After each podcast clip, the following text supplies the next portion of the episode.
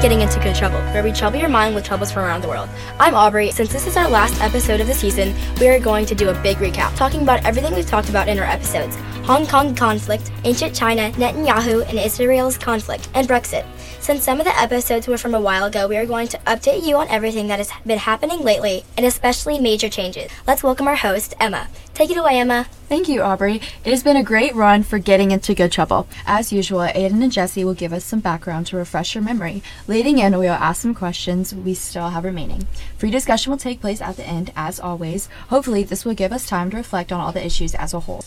When the treaty between Great Britain and China ended, and China became in possession of Hong Kong, things didn't go well. The Chinese government tried to force their political ideologies on the Hong Kongers, but students noticed this and tried to make a change by revolting, which started the Umbrella Revolution, which ultimately led to the current state Hong Kong protests. Fighting and revolution in Hong Kong hasn't really died down since we last discussed it, but an election held in Hong Kong, the Hong Kong supported candidate won, which is really good for Hong Kong's future.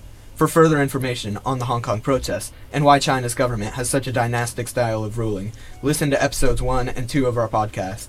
Another conflict currently happening is Israel versus Palestine. In Israel, there is a conflict going on that we mentioned in episode 3 of our podcast. The Israelis say that Israel is their land and no one else's. But the Muslims think the same thing, so there's a fight going on in Israel due to this. There's also another big conflict in Europe that you've probably already heard about by now Brexit, meaning Britain exit. We discussed this in episode 4 of our podcast. Britain wants to leave the EU because they have to spend so much money to support other countries in the EU. They also don't like all of the immigration that is happening. They also don't like the EU making laws that they have to follow.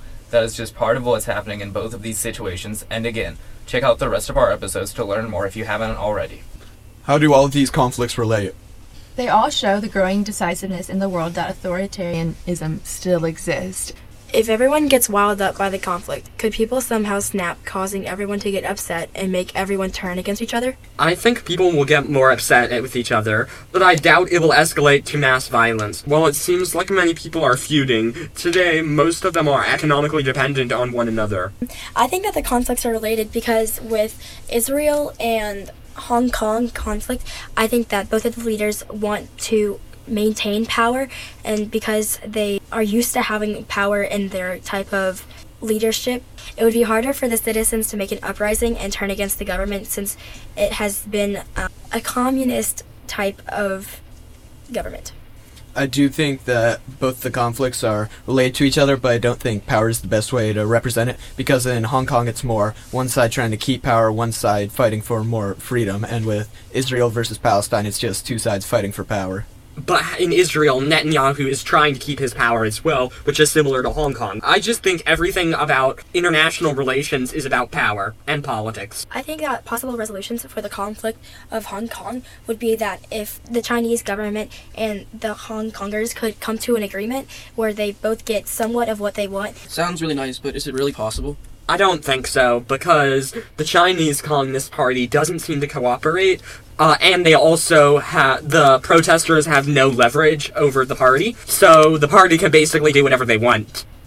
To me personally, China is at this point where it's just such a strong, like, group, and then the Hong Kongers, the more people coming in, more people press- protesting. So it's really messy right now. So that they could just come together and then everything would be almost all right. Might not happen anytime soon. It might be a little bit more protesting in the mix before um, casual conversations come into action. Uh, conflict pretty similar to the Hong Kong conflict, I think, is Brexit because it's um more like people fighting for freedom in Hong and um Britain and Hong Kong, and then one side wanting power over it all. I completely agree because with Hong Kong and um, the Brexit, the people are both fighting for what something that they really want, and I think that was a great way to show it. But for Brexit, it's two different sides, so people choose two different sides. It's not the people against the government like in Hong Kong. But it's still democratic. In some cases, I think it's the people versus the government, because the government is mostly for Brexit, and in, at least in England and Wales, in Scotland and Northern Ireland, because their economy is dependent on the EU, they're very against leaving the EU. So it's kind of the Scottish and the North Irish versus the English and the Welsh. But the Welsh are not made up their mind yet. Thank you for listening to our final episode of Season 1. We are unsure if there will be a Season 2, but if there is, they will keep you updated on everything that's going on in the world.